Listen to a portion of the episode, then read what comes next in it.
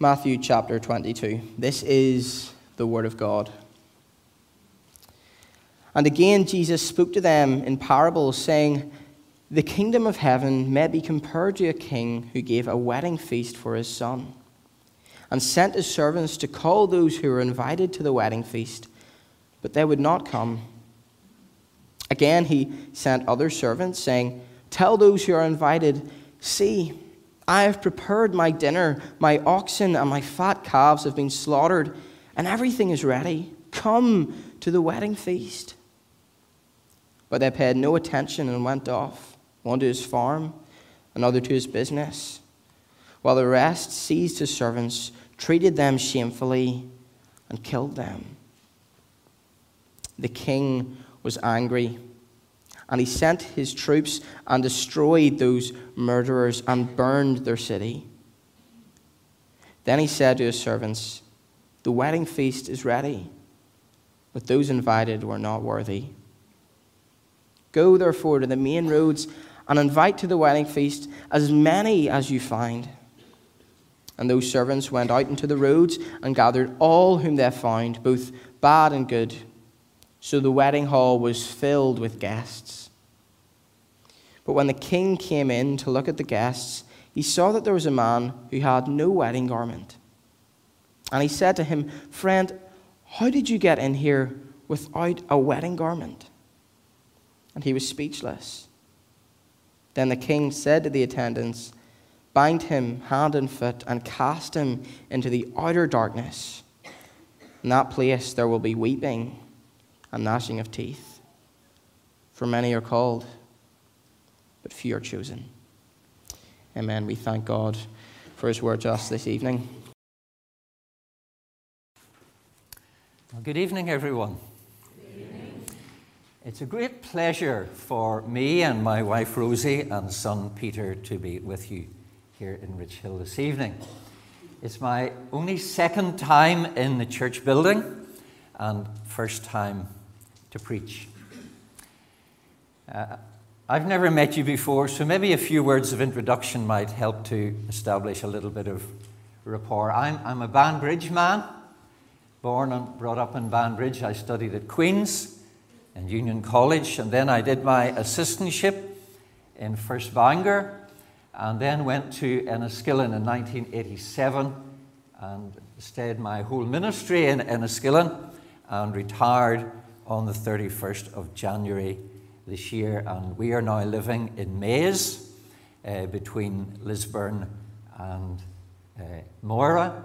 We live uh, right across the road from Maze Presbyterian Church so it takes us all of one minute to get from our front door to the front door of the church, and we are thoroughly enjoying learning to be members of a local church, and we've received a very warm welcome. But I haven't hung my preaching boots up just yet, and so on Sunday evenings in particular, and midweeks, I'm still uh, preaching and enjoying it. Well, what else do you talk about at harvest except food? And let me begin with a true story about food. This story appeared in the Boston Globe in June 1990 about a most unusual wedding banquet. Accompanied by her fiance, a woman went to the Hyatt Hotel in downtown Boston and ordered the meal. The two of them pored over the menu, made selections of china and silver, and pointed to pictures of the flower arrangements they liked. They both had expensive taste, and the bill came to $13,000. Now, if that was June 1990, that, that, that was going to be uh, some meal. After leaving a check for half the amount as a down payment, the couple went home to flip through books of wedding announcements. The day the announcements were supposed to hit the mailbox, the potential groom got cold feet. I'm just not sure, he said. It's a big commitment. Let's think about this a little longer. So, when his angry fiancée returned to the Hyatt to cancel the banquet, the events manager couldn't have been more understanding. She said, The same thing happened to me, honey. and told the story of her broken engagement. But about the refund, she had bad news. The contract is binding. You're only entitled to $1,300 back. So you have two options to forfeit the rest of the down payment or go ahead with the banquet. I'm really sorry. Well, it seemed crazy, but the more the jilted bride thought about it, the more she liked the idea of going ahead with the party. Not a wedding banquet, but a big blowout. Ten years earlier, this same woman had been living in a homeless shelter.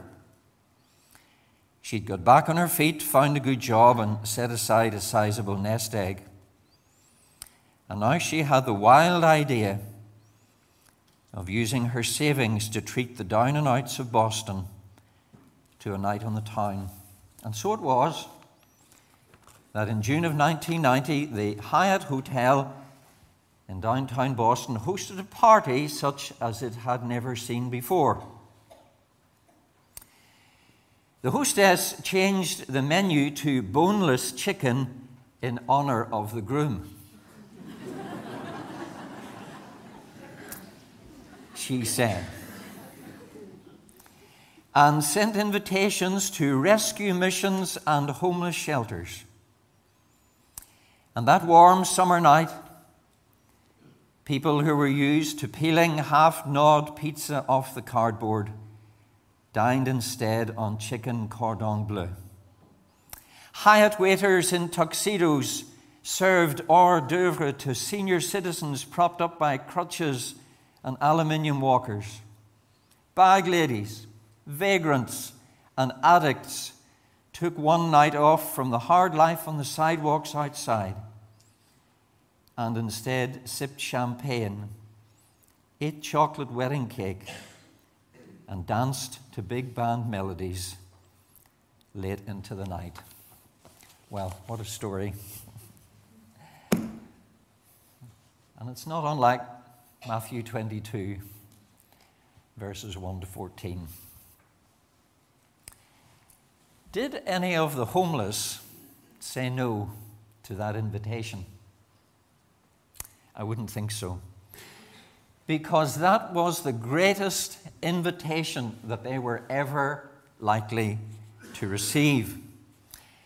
And I am here tonight on behalf of a king to offer an even greater invitation to every single one of us. And I'm going to do everything in my power but trusting in the Holy Spirit to encourage you to accept that invitation and to choose not to come to this king's great feast would indeed be the mistake of your life. So I'm going to give you reasons why you ought to come to this great feast that we read about in Matthew 22. And the first reason is come because you are hungry. Now, I wonder if I were to talk to each of you privately and personally this evening, would you be able to put into words what you're hungry for in life at the deepest level? Not maybe just hungry for the apple crumble that we're all going to have eh, in a few minutes' time. Hungry at the deeper level. As I look down on, on this great company of people, I think apart from Jeff and my family, there's not a single face that I recognize, so I don't know anybody here. But there's bound to be somebody here tonight and you're hungry for forgiveness. There's something in your past, or maybe your past life as a whole, and you just want to know that you've been forgiven. Maybe there's someone who wants to find a way to let go of the sorrow and hurt of the past. Maybe there's something's happened in recent years and you've got big questions but you haven't got answers uh, yet. And you're looking for answers to life's deepest questions. Maybe there's somebody here tonight and you've had news about your health that's not great. And you're for the first time asking real questions about life after death, hope beyond the grave. Or maybe you just know that there's an emptiness inside and you want to know the love and the presence of God in your own life. It's wonderful to see so many young people here this evening, and maybe there's some young person here tonight, and you've been faced with lots of questions through the, your teenage years, and you're moving into adulthood, and you, you know you need the wisdom of God to navigate the complexities of life in the modern world. And you're hungry for that knowledge.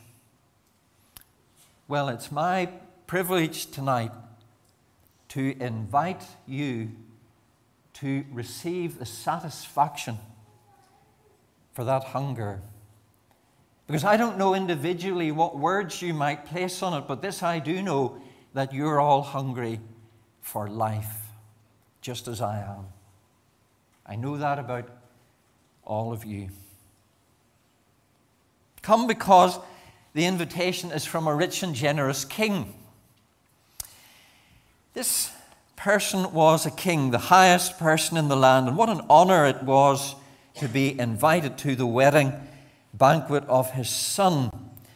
As a king, he was rich, but he was also generous, as we read about the oxen that were slaughtered, the meal that was prepared. It was going to be the wedding to end all weddings. What a, a feast it was going to be. Now, in recent years, we've had lots of royal weddings, and we watch them on, on the telly. I doubt if any of you were personally there. Who knows, maybe you were. But if you got an invite, it's unlikely you would have turned it down. But I'm here tonight to invite you not to a royal wedding, but to the royal wedding. The royal wedding that is the great story of human history about the one who came from heaven to find his bride and woo her with his love and be united to her for all eternity. God wants you to share in his infinite joy for all eternity and feast at his banqueting table at the wedding of his son. And I know we're mixing metaphors, but to do that and at the same time to be part of his bride, the church. And he says, Everything is ready. So come. So come because the invitation is from a rich and generous king. Thirdly, come because of how wonderful the banquet will be. This would have been the social occasion in this town or village that would have been talked about for years. An absolute one off. No feast would ever compare. And the surprise, of course, in the story which Jesus was wanting to communicate to his hearers, is that anybody would refuse to come. You see, hospitality in the Middle East is a sacred duty. And it wasn't only a duty to offer it, but it was a grave offense to refuse it. So, Jesus' listeners would have been saying, This is astonishing. This is disgraceful that anyone invited to this feast has chosen not to come. But as we all know, people choose not to come to the king's great feast. But we need to ask the question why? And I am convinced that one of the reasons why people at the human level do not come to feast at the table of the Lord is that they do not understand, or perhaps it has not been presented to them as something wonderful. So let me put it to you like this Salvation is not just deliverance from evil and its consequences. Salvation is total satisfaction of every human longing and desire that God has placed in you by creating you in His image. And so in the, in the Bible, the kingdom of God is often pictured as a feast. Jesus illustrated this as he fed the 5,000 and the 4,000, as he called himself the bread of life. He said, I've come that they might have life and have it in all its fullness. Jeff will know from his years in Enniskillen that I tend to quote C.S. Lewis quite a lot. And so I'm not going to disappoint you, Jeff. I'll quote him tonight. I forgot to bring the book, but I've quoted it so often I know it off by heart. C.S. Lewis has a wonderful quote in one of his sermons where he says, Our Lord, he says, finds our desires not too strong, but too weak. We are foolish creatures playing around with food and drink. He says, We're like children who are content to go on making mud pies in the slum because we've never imagined what it would be like to have a holiday at the seaside. And my friends, that I believe is why many people at the human level don't come to the King's great feast and you know, there's a tremendous challenge there for the church. Does the corporate life of the church look like a banquet? Because that's what it is. That's what it is. We're already feasting at this table. Now, we're only getting the first course, we're only getting the starters. The main course and the dessert is yet to come. But we're already sitting at the table. And in this hungry world, it doesn't matter about the affluence all around, it's still a hungry world, a desperate world. People need to look at God's people and see people who are seated at a banquet and who are enjoying the feast. Uh, then come because the offer is open to all. Uh, when Jesus told this story, it had a particular meaning. He was basically saying to his listeners that they, the Jewish people of his day, had rejected him. Uh, they had refused the offer, and it was going to be removed from them and given to the Gentiles. That was a very explosive, provocative uh, message.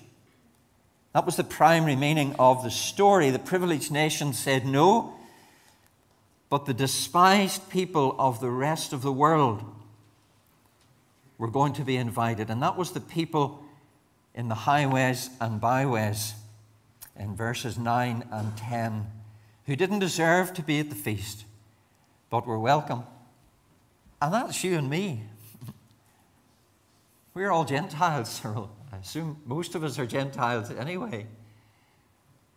We're in this story. We are the, the poor in the highways and the byways who were, to whom the servants were sent to invite us to the feast when the people originally invited refused to come. So the offer is open to all. And again, I do wonder, as a pastor with a lifetime of experience, the barriers that come up in people's minds when they hear the invitation, and one of them is, I'm not worthy to come. Or the offer is for somebody else, but it's not for me. But I want to underline at this point that we are all invited. Come because the offer is open to all. Come because privilege is not enough. The, the first group of people had the privilege of getting the invitation but they rejected it as the Jews did with Jesus. And again, we all know, I'm sure you've heard it many times, the, the warning and the encouragement that the place of spiritual privilege. That is the place of being in the church and receiving teaching and encouragement and prayer. In and of itself is not enough to bring you into the kingdom unless there is a personal response on your part. I'm sure you all, all know that very well, but let me just underline it again this evening. It's not a hearing that gets you to the feast, but it's choosing to come. There is a, a, more solemn note sounded also in this story, as you will have noticed near the end. Come or you will regret it forever. The, when Jesus talked in the story about the king sending people to destroy the towns and villages of those who refused, he was predicting the destruction of Jerusalem in 70 AD, which, which took place. And then the little cameo seems to come out of nowhere about the man without uh, proper wedding clothes is, is, a, is a little bit put in to, to show that when they came, when the poor and the down and outs came, they were only allowed in when they received the robes given to them by the king. Uh, but here was someone who wanted to come in on his own terms. But the parable is saying, and Jesus is telling us, that we only get in on God's terms.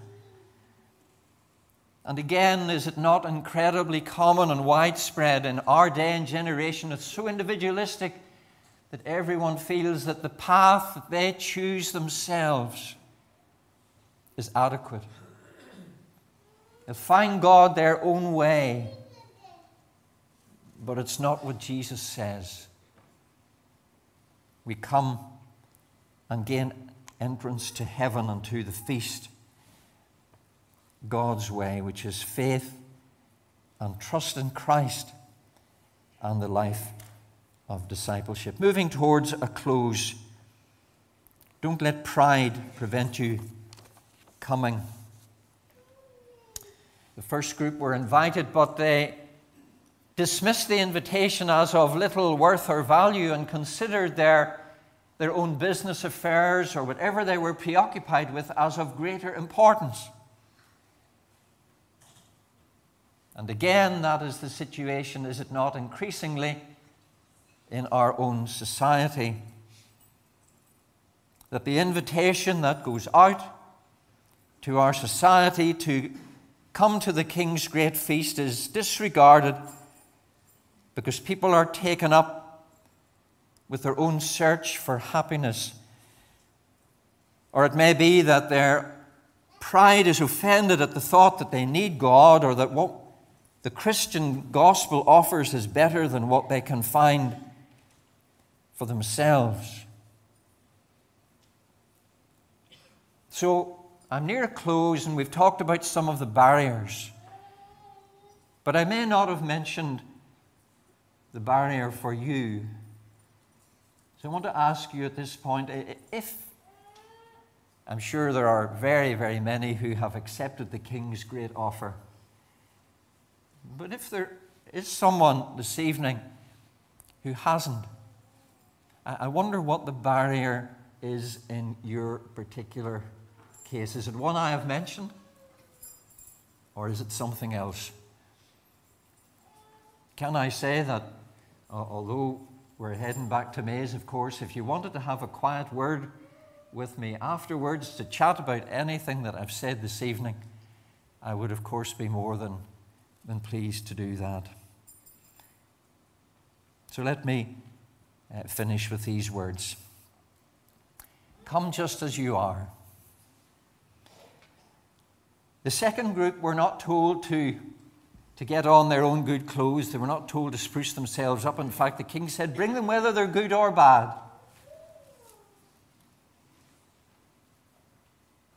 The king wanted his hall filled with guests to celebrate his son's wedding. And God invites us because of our need, not whether we're good or bad.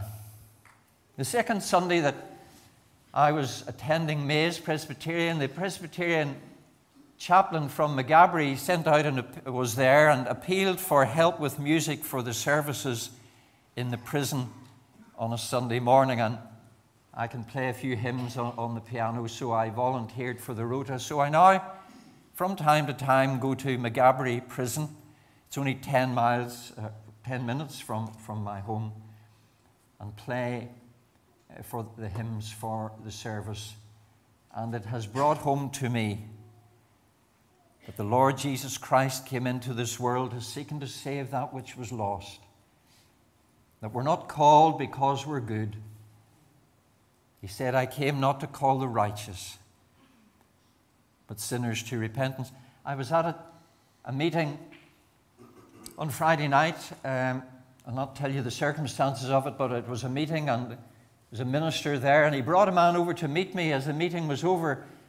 He introduced me to the man, gave me his name. He said, Here's my best elder in such and such a congregation.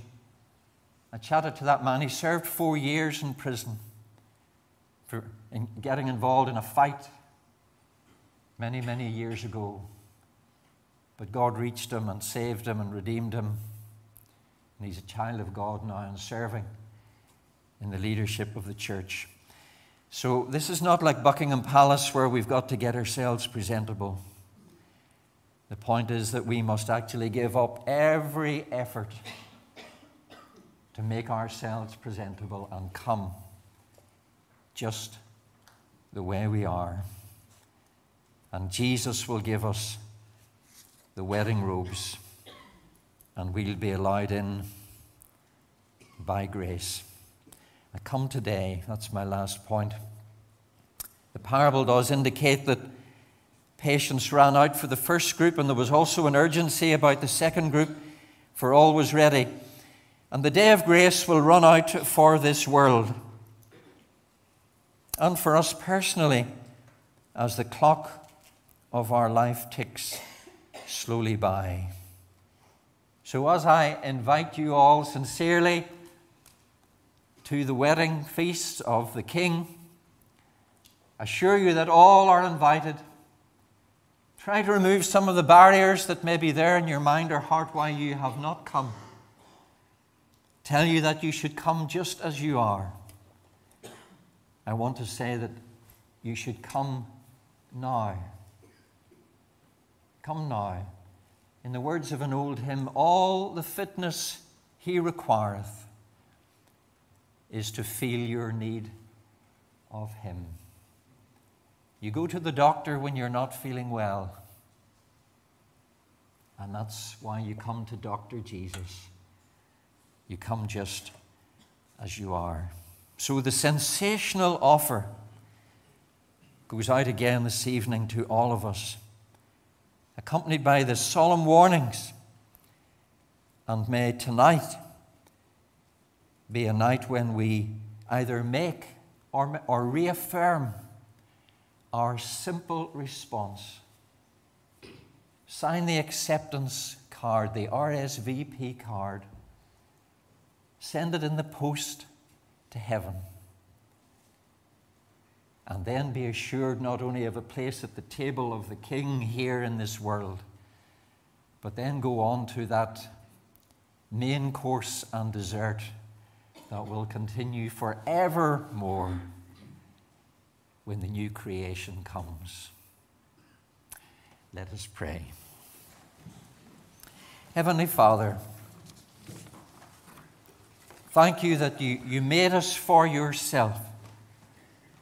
And there's a hunger and a thirst in all of us that can only be met, and satisfied, and quenched when we come into that relationship with you through Jesus Christ as our Savior and Lord and the Holy Spirit living in our hearts. And then we begin to feast at the table to enjoy God forever. And I pray, Lord, that you will take these words, inadequate though they are, and by the power of the Holy Spirit, Write them on all our hearts so that wherever we are with you tonight, we may once again say to you, Yes, Lord, I come. I want to eat and drink and feast at your table, both now and forevermore. And thank you that when we say that in simple faith, that we are received. We're not cast out. Him that cometh to me, I will in no wise cast out. We are received and welcomed and then held secure in that place forevermore. And our name is set at the table of the King. And may that be the inheritance and the future for everyone here this evening by your grace. In Jesus' name, amen.